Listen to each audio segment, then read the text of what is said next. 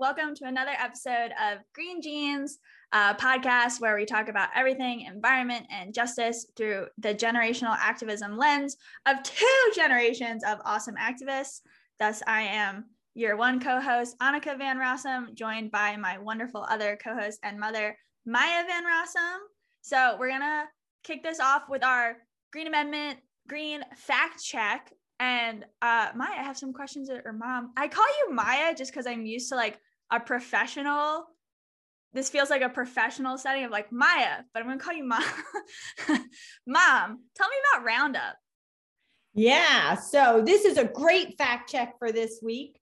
Um, people are out there um, right now, no matter somewhere in the nation, people are out there working in their gardens. I guess it depends where you are in the state, what weather you're enjoying right now, or maybe not enjoying.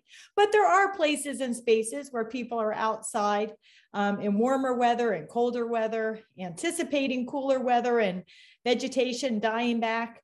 Um, and so, inevitably, somebody is out there somewhere trying to use an herbicide on their garden to deal with some problematic something. Perhaps it's Canadian thistle, perhaps it's bindweed, um, but there are so many invasives right now. Um, and the herbicide of choice uh, is from most property owners is Roundup because everybody is told all the time by industry and even by government officials and environmental agencies that Roundup is safe no problems with Roundup. It's safe for your for your health, it's safe for the environment. So go forth and use Roundup. Well, the fact check of the of the day is that is not true. Roundup is not safe. It is not safe for the environment. It is not safe for your health. First and foremost, let's remember that Roundup kills things on contact right? That's the whole point of it. So we know that there are toxic properties that we have to be concerned about. I know, um, understand. And, People are like, it's so safe. I'm like, if you spray it on something and it immediately dies, questionable. Always yeah. questionable. Questionable. Now, it does take a little bit of time for it to die with Roundup, but it starts to die within hours usually. So, um, I want you to know that there is research out there that shows that yes, Roundup is in fact uh, dangerous for the environment. In fact, there are a number of studies that particularly focus on tadpoles, frogs, and toads. They are an indicator species in many settings. And what you find is that after exposure, a high percentage of those critters, uh, I think on the order of 75% in one study, um, dies within 24 hours. Uh, so that's just one little factoid, one study, but it's just emblematic of other studies that, that are out there that shows that, you know, critters in the environment that are exposed to Roundup do in fact suffer in a multitude of ways, including death. Care about um, frogs, people. Frogs are great. Frogs get so discounted and they are cute and wonderful. Yeah, they they are. Although I have to say, the other day I was picking up um, a pot uh, that I thought was an empty pot of soil that I wanted to use because one of the, the great plants that you planted for me, Annika, here in the home office, um, the dogs knocked the pot off of the counter. And so I had to repot your what what are they what are they what kind of plants are they? I don't know. I got you a snake plant. I got you an aloe vera yeah but what kinds of they're oh succulents succulents. Yeah, beautiful. Anyway, so I took this empty pot of soil, right? And I was dumping the soil into the new pot, and there was something big in there. I thought it was like a big piece of paper or something. And I went to pull it out, and it was soft and it jumped. And it was a toad that had obviously nestled into this pot of soil. That's so um, cute. I know, isn't it? so, so I immediately, of course, recreated this pot of soil, and I nestled the. It was a toad, I think, nestled him back in Probably, there. Yeah. Put him back outside. Um, so, and when when I checked later, he or she was hunkering down, eyes peeking out. So, just want you to know, I I saved okay. the toad, Good. and I found like, some other soil for the plant. The anyway, one that let's get back to the fact check. Yeah, no, no, it wasn't in the fire. Let's get back to the fact check. So the other thing I want you to know is that there is also right research um, and scientific information that uh, talks about the safety concerns for people. And that, um, in fact, um, glyphosate, Roundup, glyphosate is the active ingredient in Roundup. Um, the active ingredient glyphosate, Roundup itself, which includes inactive ingredients, um, have been shown to be linked with a variety of health issues, um, including non Hodgkin's lymphoma, including Parkinson's, um, including birth defects, including cancers, uh, including uh, depression, and other things. Um, and in fact, um, it's not just demonstrated by the science, but it has also made its way into the courtrooms. And so there have been a number of cases at, the, at this point where um, people have secured either awards or settlements in the tens of millions of dollars range uh, because of their claims that the non-Hodgkin's lymphoma that they suffer from was the result of exposure to Roundup. Uh, and in a number of cases, there have been settlements. In fact, um, one company has agreed to settle with 125,000 people or different people, right, um, engaged in multiple settlements that, when all told, rise to over $10 billion, right, when you put all those settlements together. So, look, no company's giving up over $10 billion to 125,000 people who are claiming concerns about their health from exposure to Roundup if there's nothing to it. So, next time you have to go out to the garden um, and you're quickly and lightly grabbing for that roundup, think twice. Maybe don't do it. There are other options. That's the fact check for the week. So, this week's episode is really cool. We're going to be talking to you guys about an issue that's very near and dear to our family's heart, and also something that my mom has been working on for a very long time um, through her role as the Delaware River Keeper, and that is sturgeon. So, if you don't know what sturgeon are, they are a very uh, special kind of species of fish that have been around basically since the time of the dinosaurs. Um, sturgeon can live to be up to 100 years old. There's various species of sturgeon. I think there's like uh, five, maybe. Um, and yeah, they're really cool. Go Google them if you don't know what they look like. They're very prehistoric looking. They have these very cool plates. Um, they have been known to do something scary if you're in the boat, but cool if you see it, where they actually kind of like launch themselves out of the water. Um, and some fishermen have been knocked off their boats, but they're fine. Um, but they're really cool. Um, and yeah, so my mom, do you want to tell us about your work with sturgeon and tell everyone, you know, what they need to know about sturgeon? Yeah. So I I love that you talk about the age of the sturgeon, right? That they really are an ancient fish that has been around since the time of the dinosaurs. And it's a real question.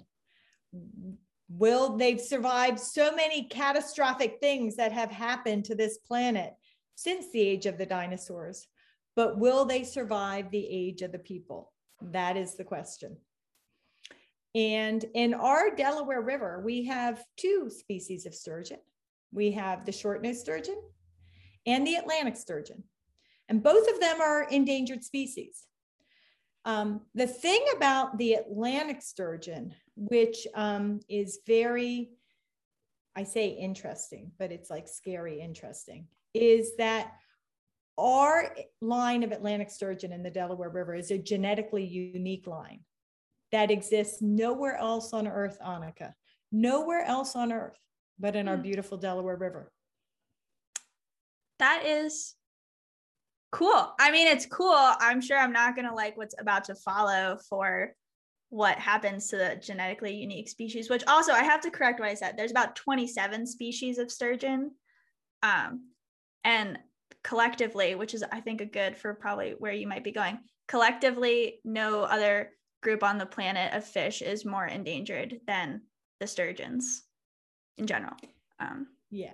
And of all of those species of sturgeon and all of ge- the genetic lines within there, the one that is most imperiled is the genetically unique line of Atlantic sturgeon that lives in the Delaware River.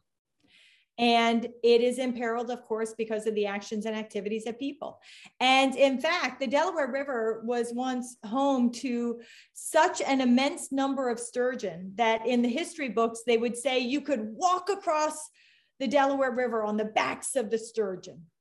There were so many. And in, and in fact, the caviar industry had a hub along the Delaware River because there were so many sturgeon. And I think it was something on the order of 75% of all the caviar produced in the United States came from Delaware River sturgeon. Now, being a vegetarian, that kind of grosses me out. Um, Which also I, to give you a, a poundage, I have 3,189 five 189,555 pounds of sturgeon were harvested over the course of just five years in like the 1890s. Wow. To also put that perspective in there, it's a lot. That's a lot. And that was one of the that was one of the actions and activities of people that put the short-nosed sturgeon and the Atlantic sturgeon on their traje- trajectory of decimation here in, in the Delaware River. Um, I think for the short-nosed sturgeon, they're on the, um, they, they talk about um, a thousand or so. When it comes to the genetically unique line, a thousand alive now, a thousand in the water. Yeah, I think that that's the number that okay. they that they talk about. But when it comes to the genetically unique line of Atlantic sturgeon, at this point, there are less than 300 spawning adults left. Less than 300.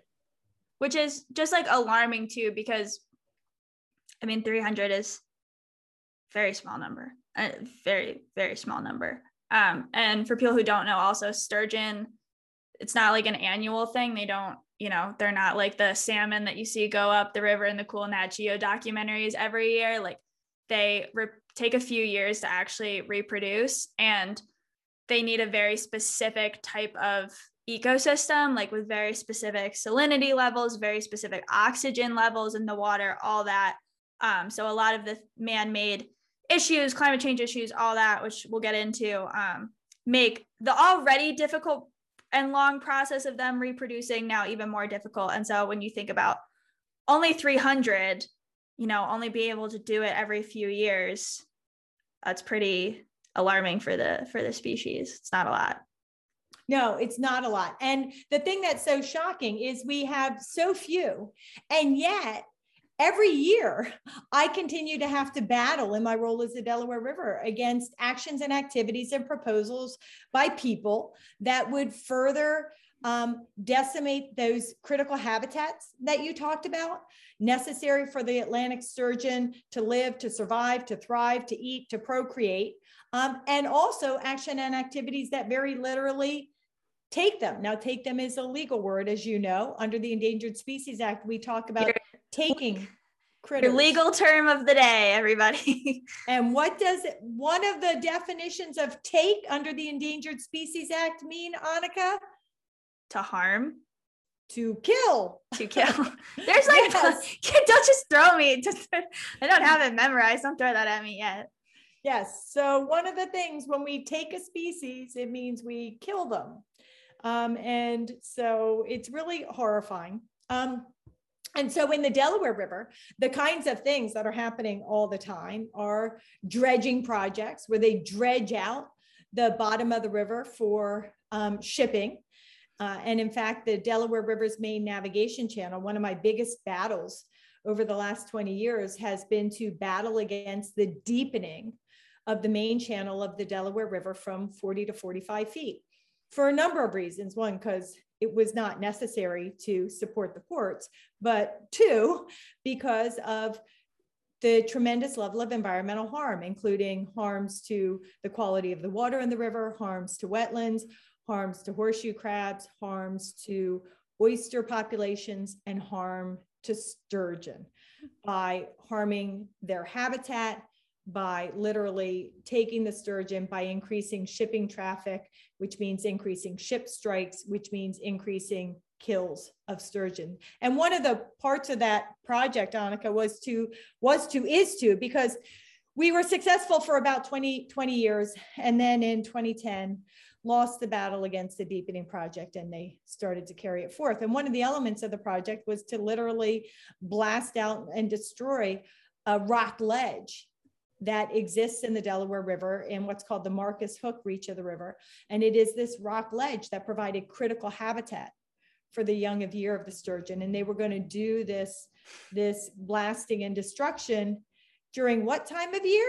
The time of year when the young of year are sometimes known to hang out there. Really just, horrifying. Again, it's like sometimes the timing with these things, I really like I I can only picture these people as like the cartoon like hunched over villain with the like type of thing going on because it's just I mean it's awful any time of year but I'm like you guys really picked the most diabolical time to do this. Like you really gave no f words that I won't like that is and they had all sorts of excuses right? And they they disclaimed they that that was what was going to happen but the science was clear right? The science was clear. Um, but there are also dredging projects uh, right now we're battling against a dredging project for a liquefied natural gas export facility that they want to put on the delaware river right? And they have to dredge to reach it. There's a, a wind port project which is a positive clean energy project but they want to do a level of dredging um, and um, in the river at a time, place, space that would be harmful to the Atlantic sturgeon. There's a port expansion project where they literally want to put 13 big fans spinning in the in the river water column okay and what lives in the what? water column of a river fish right and you know so the just horror horrifying all the tremendous harms inflicted on the Atlantic sturgeon. But one of the things that that happens, so we have these direct harms. We're, we're carving out, we're destroying their habitat.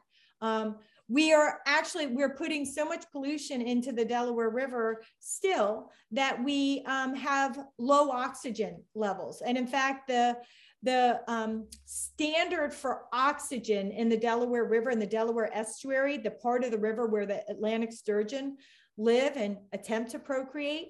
The dissolved oxygen standard in that part of the river is over 50 years old. It is, and it is a standard that requires 3.5 milligrams per liter of oxygen in the water column. The problem is the sturgeon need 6.3 milligrams per liter or more. And um, we have had in recent years that there have been times when the oxygen has dip down to that standard and even below when you're taking spot checks, right? And so, you know, sturgeon, all fish, just like people, if suddenly the oxygen gets sucked out of the room, right? They don't magically the the the fish, the people don't magically disappear and end up somewhere else where there's more more ability to breathe. They're stuck there. Um, and so we've been battling at the Delaware Riverkeeper Network, along with partner organizations we have like Environment New Jersey and Clean Air Council and Penn Future. We've been battling to get the agencies to up, update, upgrade those standards so they come into, com- into conformity with the science and protect oxygen levels at 6.3 milligrams per liter or more. But I mean, how horrifying is that? A standard that's over 50 years old that we know is providing on the order of less than half the oxygen that a species needs to survive, a species on the brink of extinction. I mean, wh- what does that say about we the people? Ah, uh, know, I mean, I feel like those people have never been near a sturgeon, if you ask me. Like I I don't even think I've ever held a sturgeon, but just like looking at them and seeing what I've seen is pretty beautiful. And I can't imagine. I don't know. I think that's where I never understand like animal cruelty or things like like you're looking at another living being and especially something as ancient as a sturgeon that like the one you could be holding could have been alive in like the 1930s like they can live up to 100 years and just to see how like powerful they are and someone could just look at it and not feel the need to protect it. I don't know. It's very it's hard.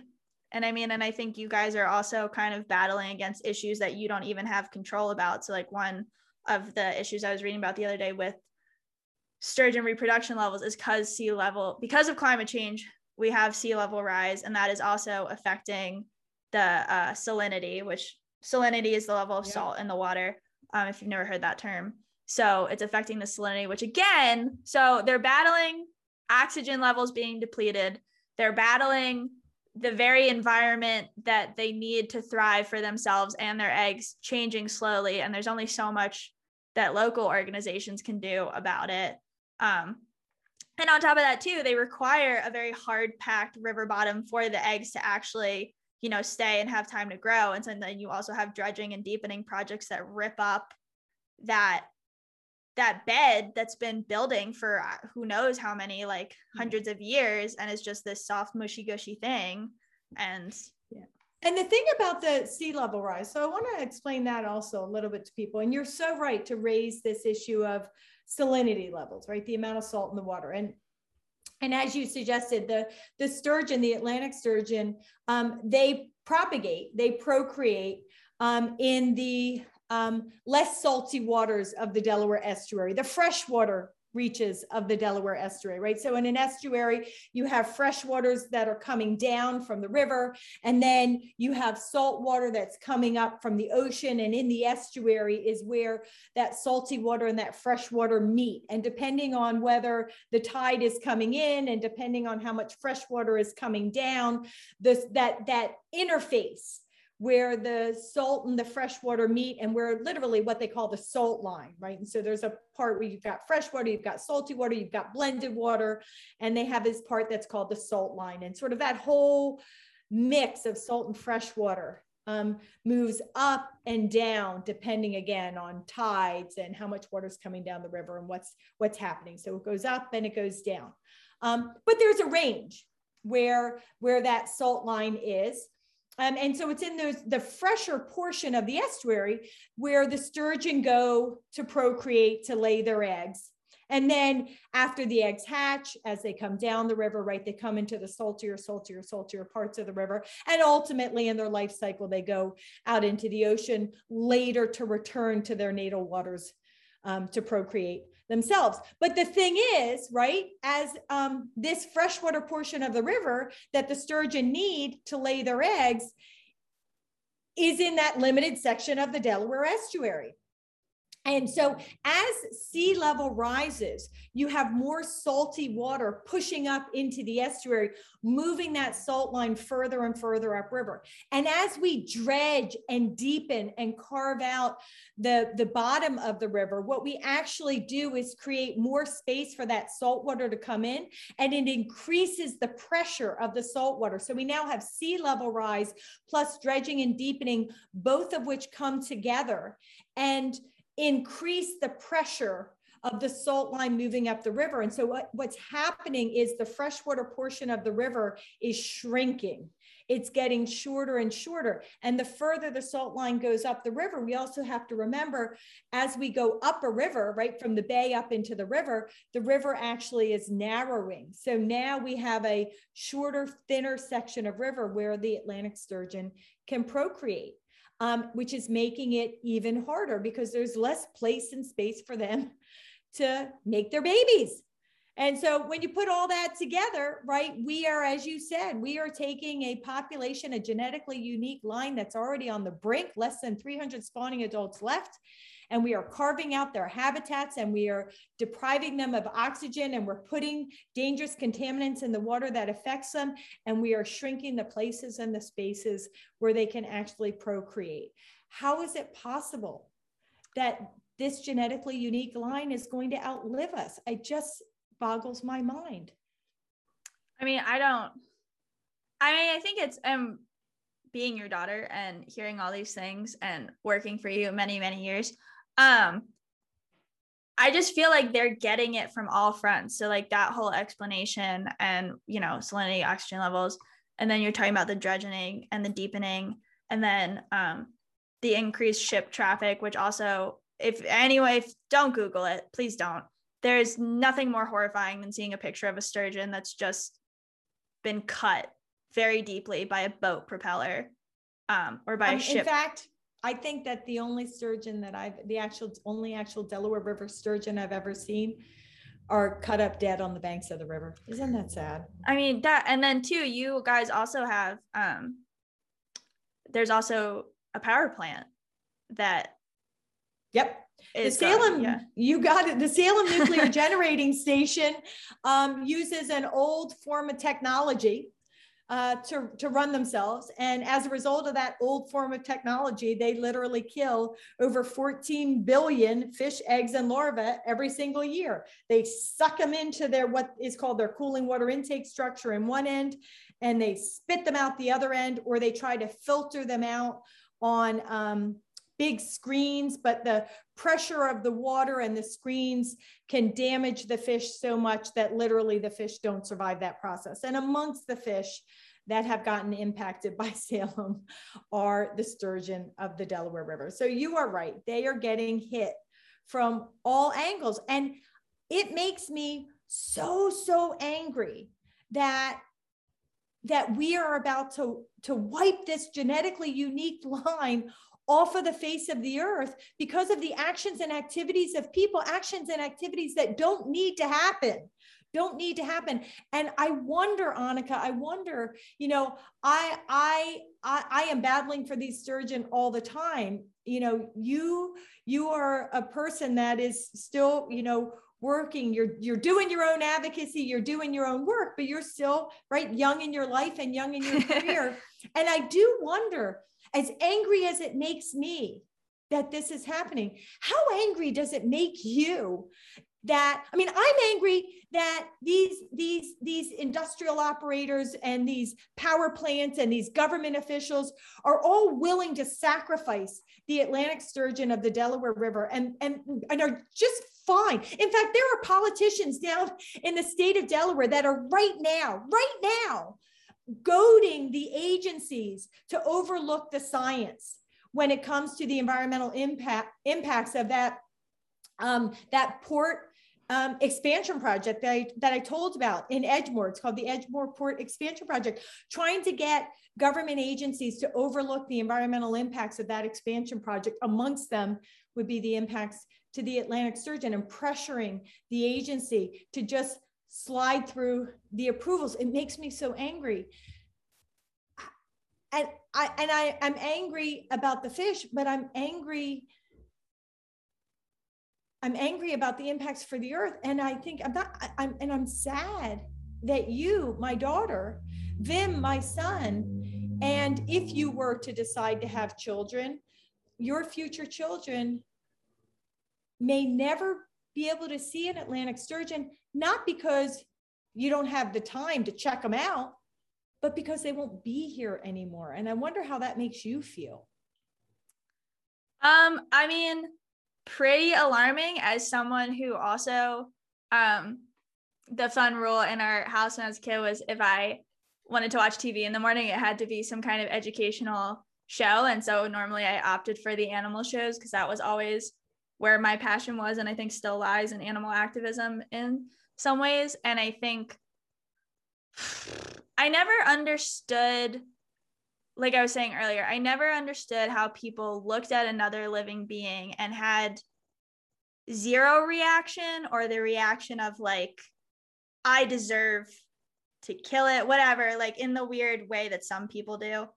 Um, and I think about how, and I think it makes me sad because I think about how when I talk to so many of my friends or just people in life, how like because, um, because of who you are and being able to just like go on studies with you or go on um, events where animals are at are interesting and to be there and how great that was for me, but also how that's not really anything that like people get to experience outside of those unique opportunities not even just because like oh activists get to do that but because there's not those creatures around or there like there are so few and that does like ah to hear like that you know there were so many sturgeon that you could just like walk across them. I mean that's so it's alarming but like to think about just like what a thriving population and just like how beautiful that must have been to see and I still so I think it's like the Delaware River was like called like back in the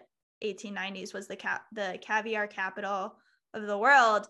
And I I guess I just don't even just from seeing pictures of a sturgeon like how badly I want to hold one or just see one like, you know, go through and to only see them on TV and to only think that that might be all, you know, Vim, that might all Vim might only get to experience in his life is some documentary like when you hear about the dodo bird and like here's a picture of one but you'll never get to see it. And it's not it's hard because i feel like i have a, a mixed emotion of anger and sadness. And the anger comes again like when i have found myself in a room of decision makers or just listening and it just feels like nobody cares and that's what I, i'm like why don't you care? And like yeah why wouldn't you? Like the people working at these agencies that set these very minimal standards if you're listening agency people um and they don't think about their kids or they don't think about and like why that doesn't ever pop into their brain. It's just so frustrating and i like i guess i feel like for activists like you and i it's really feeling that connection to nature and to these animals at a very like soulful level at a very personal level.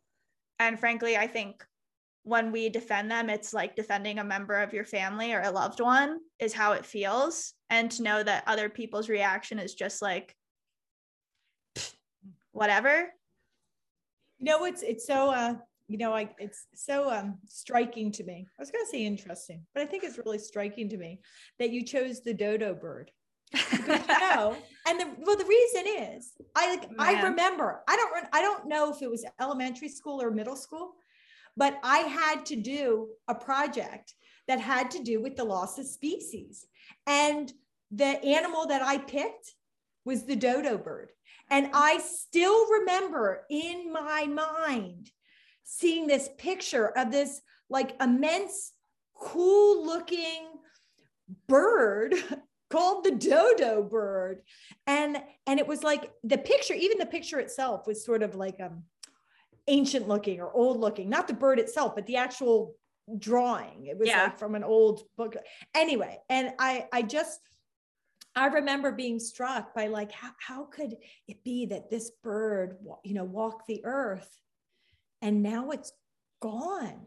And you know and it I, I and i remember the sadness of that. And again i remember that that bird. And you know and then when you you go on to think you know here we're talking about the dodo bird. We're talking about the atlantic sturgeon. We're talking about all sturgeon. And then you know if you go and look up um, you know, do a search through the books, through the Google, through the whatever, you know, and you just see how many species have been lost from the earth, not by for any number of reasons, but because of the actions of people. And the figure that I um, came up from from one credible news outlet was that since the 16th century, because of people, there are 680 vertebrate species that have been driven driven to extinction. 680. I mean, that is so much. And that is so sad. And that is so angering to well, me I, that we did that. And I think too, if um, anyone listened to that to our very first episode, when you put humans in the context when you like shrink it all down to how long humans have been on earth in like a 24 hour span we've been here for three seconds. Yeah. And that's what we've done in three seconds. Um and that's very it's just heartbreaking. I mean i have no other reaction than it's like heartbreaking. And i think too like when i when you first told me the sturgeon and the in the delaware uniquely unique like why the immediate reaction would not be like we're going to do everything possible to protect them or you know to make sure their levels get back up to where they're supposed to be which is always a hard thing too because i feel like people do this weird thing like with the wolf population when the wolves got back up to where they were supposed to be like oh yeah now we're gonna go shoot them from helicopters oh. that's a great idea and it's like not like not that i want don't want the sturgeon to be back at prime levels obviously but then I think the battle then of course comes is this weird thing that people do. Well, like, well, they're back to where they were. So now we can start harvesting them for three million pounds of caviar again. And yeah, like, and they don't even have to get back to where they were. yeah. They have just get, have to get back to a definition of what's, you know, quote unquote sustainable. Yeah. And so once we hit sustainable again, even though it might be at a very low level, um, as you said, like let's let's go back to town, you know, and and get to get to work taking. Remember what taking means, Annika? What's one definition of taking? to kill. To kill, right? so sorry, this is the lawyer mom helping the law student with her that was with her last studies. that was last year. I passed that exam though, so it's good. I remember I wrote the definition down. I just cannot remember all of them. I mean, it's uh, just So I think though, you know what I want people to know though, I was just as we were talking, like, wow, ooh, boy, this is a really heavy show. Although a lot of our stuff is is heavy, but I mean, this is really heavy. Um, we're trying to give you guys hope in the end too. That Right, there's always give you hope. there's let's tell you about the issues and there's always a solution because we are very much the activists that are like you cannot stop fighting and we would like you all to join in the fight. So Yeah. don't give up. Yes. Don't give up. Get involved in the fight. And that is right. That's like, that's what's empowering. And, you know, when it comes to issues like these, you know, no, you're not going to go out there and be able to, you know, provide food to the Atlantic sturgeon to help revive them or, you know, like help them you can't their suck out the salt. You guys can go and try blow a straw into the water and see if you put some ox- no you wouldn't put oxygen there never mind No, I and you know. wouldn't put a straw in there either, Annika, because the straw is like, come on now. a Yeah, by the way, reusable people, straw A reusable straw. There you go. But right. I'm, I'm not a Um, scientist so ignore that so but but you know what but but but these are the kinds of issues that are really like there is a lot that people can do so there is a battle for the atlantic sturgeon right there is a battle to get the delaware river basin commission who annika? The delaware river basin commission our favorite agency who could do something but is choosing not to to raise those oxygen standards. Um, and that would help address you know give the sturgeon the oxygen they need as well as all of the species in the in the delaware river. Um, but it will also help address you know pollution problems. Um, and it will improve things for a whole bunch of uses and and and um, provide a lot of tremendous value to the estuary and to the river. There is a big battle to stop that Edgemoor port expansion project um, because it's it's not needed and it will inflict tremendous harm. And there you know continues to be a battle against the liquefied natural gas export facility and the dredging that that would do um, and the impacts it would have on the sturgeon. And also liquefied natural gas exports what are they exporting? Frac shale gas. What's frac shale gas? A dirty fossil fuel. Methane right? If you've been listening to our shows you would have heard about the ravages of fracking and methane and know that those are all bad bad things. And so you know when we when we when we get engaged and advocate to protect the atlantic sturgeon we are also getting engaged and advocating to protect the people because in one way or another all the issues that are impacting the sturgeon um, and all the species of the earth are impacting the people for better or for worse so if you live along the Delaware, right, go to DelawareRiverKeeper.org and you can find the Edgemoor Port expansion, the um, LNG, Gibbstown LNG export. Uh, uh, LNG export battle, you can find the petition to increase the DO standards, the di- dissolved oxygen standards in the river. But if you don't live along the Delaware, do a Google search. I'm sure that you've got sturgeon or other important species in your community that need your help and that need your voice. And I bet you that there's a good advocacy organization out there pushing some better decision, right? And that can help you get involved. And so that's really the positive note. As you said, Annika, there's there is a place and space in activism for everyone. And when it comes to advocating for species protection, there is definitely a place, a space, and a need for everyone to get involved. And I think too, for everyone, like don't discount, you know, yeah, check out those websites, see what those organizations have to offer. Um, don't discount anything you can do. I think people often discount like putting my name on a petition is not a big deal. It is. Put and if you want to make it a bigger deal, email that petition link, take that petition to your next family dinner or you're hanging out with your friends or like whatever email, you know, post it on Facebook that's just like, hey, will you join this? And you'll get probably five to 20. You never know. Um, social media, the internet is a powerful thing. So amplify your voice that way. Again, whatever organization you choose, every donation counts for nonprofits. They work very hard. It's dedicated people. A dollar, five dollars helps everyone. Like whatever you way you can in your own life make your voice heard, it's of benefit and don't ever discount that. I think it's really important. And I think, you know, one of the great things I've seen through Delaware Riverkeeper Network is even when you guys have had gone to like DRBC public comments and maybe even only sometimes there's huge community turnout. Sometimes it's on an inconvenient day or time. Like maybe they try to do that on purpose. I don't know.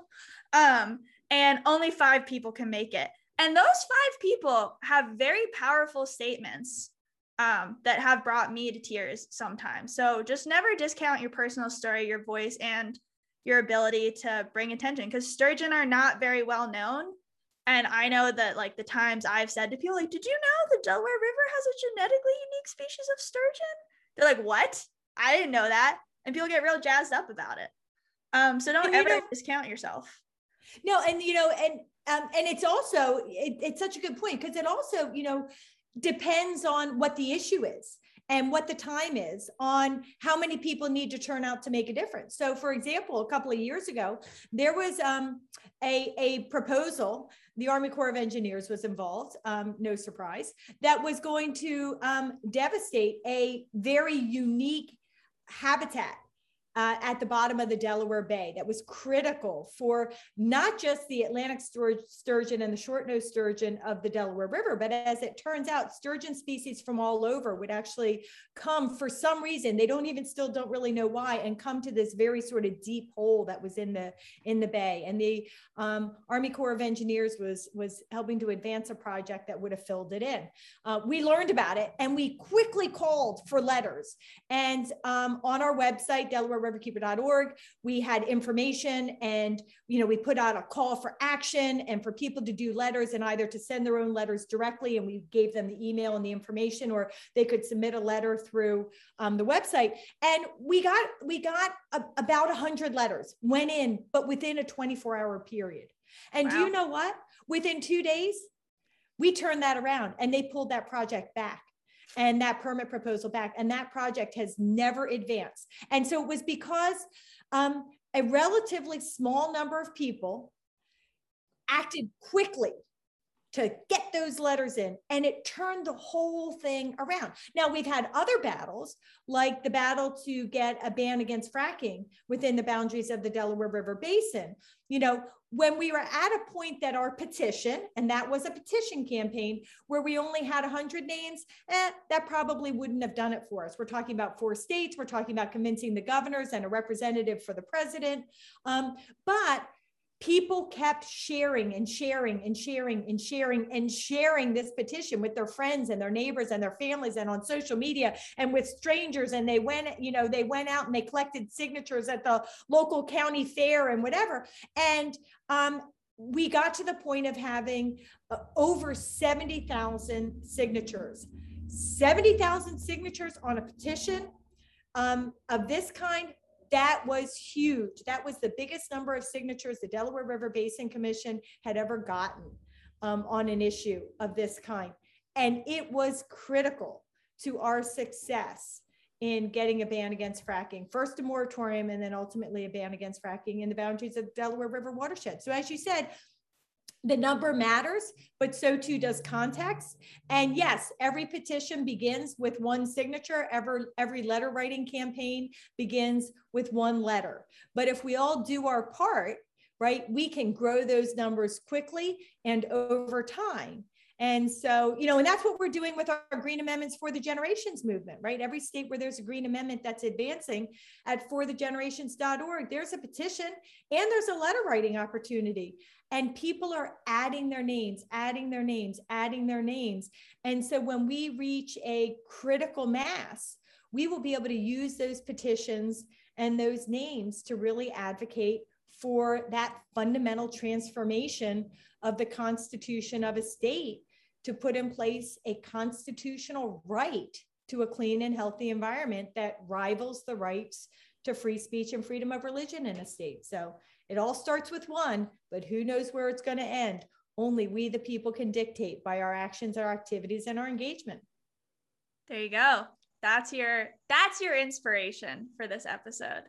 Um, yeah, I mean, there's something Great. there's a place for everyone and i just again don't ever discount what you can do putting your name on one letter can matter more than you can imagine you could be the person that takes the signatures from 999 to 1000 and 1000 is a great number. So you never know. You should definitely do it. And also for anyone that is interested in the sturgeon issue a little bit more um, delaware riverkeeper network is awesome. And maya believes well my mom believes that everyone should be able to hear those things. And you can become a member at no cost and just get all those updates and pay attention hear all that. And i think it's great.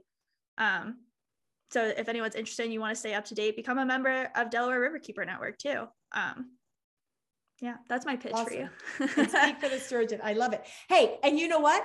Um, there was a recent episode where you actually i just realized there was a recent episode where you talked about the great uh, Green Amendments for the Generations T-shirt that um, you and Bridget, and Molly, and Quincy worked up, right? Your words, their design, and their help. And anyway, I'm wearing one of those T-shirts. So for those who are watching online, I'm going to show you what this really cool T-shirt looks like.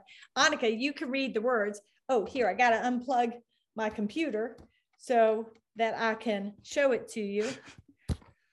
Way cool. Way cool. Here we go. Here we go computer coming down. Whoop. Everything's getting in the way. Okay, ready? Can you see it? Says the rights you didn't know you don't have.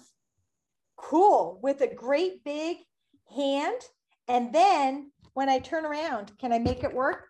Can I'm I make it work? so scared I'm for your computer. Around. No, can I can it? only see your backside.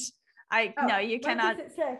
Oh, I, oh, wait, the screen went down. What does it say? I don't know. You're this is too chaotic. Oh man. Okay. Too chaotic. It would be All better right. if you put it on the stand. Pure water, clean around. air, stable climate, and healthy environments. Oh, there we go. Does that work? Yeah. There we go. Pure water, clean air, a stable climate, and a healthy environment. So cool. So a little bit chaotic, but beautiful shirt. And because I happened to be wearing it and I remembered that you had mentioned it in a recent episode, I wanted to show everybody. So there you go. Which also, uh, I don't care if you if it sounds pitchy. It's also a very cool shirt. Is the sturgeon shirt that you guys have at Delaware Riverkeeper oh, Network? Yeah. That's um like we outlive. It's, it has a picture of a sturgeon. says like we outlive the dinosaurs, but will we outlive humans? Yeah. So if you really care about sturgeon too, I just think that's a cool shirt. I get lots of comments on it. And again, very simple thing. Whatever you want to do, you do. But a very simple thing is like when you wear shirts like that, you create a conversation. And I think that's just cool. And you might, again, there's a place for everyone. You might just wear that shirt, cat. I have worn that shirt so casually, like to the gym or on a grocery shopping trip. And somebody every time has stopped me and is like, what does that mean? And it's just a conversation. And you have educated one person about an important issue. So that's also a cool shirt at the Delaware Riverkeeper Network store. Um, if you're interested in that. And I think it's cool. I think it's just cool to wear. Oh, dog's shaking the table. Sorry. So that must mean that must mean we have come to the end of our time because Appia the dog our little our little buddy. has deemed it so. anyway, so I think that this was a very informative episode. I hope you all enjoyed it most importantly, I hope you all are inspired to get engaged. Write a letter, sign a petition, wear a t shirt, spread the word, um, and become a member of Delaware Riverkeeper Network, become a member of Green Amendments for the Generations. Um, both organizations, seeing as they're both mine, they both follow my belief system, which is that nobody should have to pay to have a voice in protecting the environment. So you can join both organizations for free. And you can follow both organizations on Instagram, Twitter, all that good stuff too. If you want to stay up to date, if you have any episode ideas for us, feel free. Um, and thank you for joining us on another episode of Green Jeans, talking about important issues through a generational activism lens. Signing off.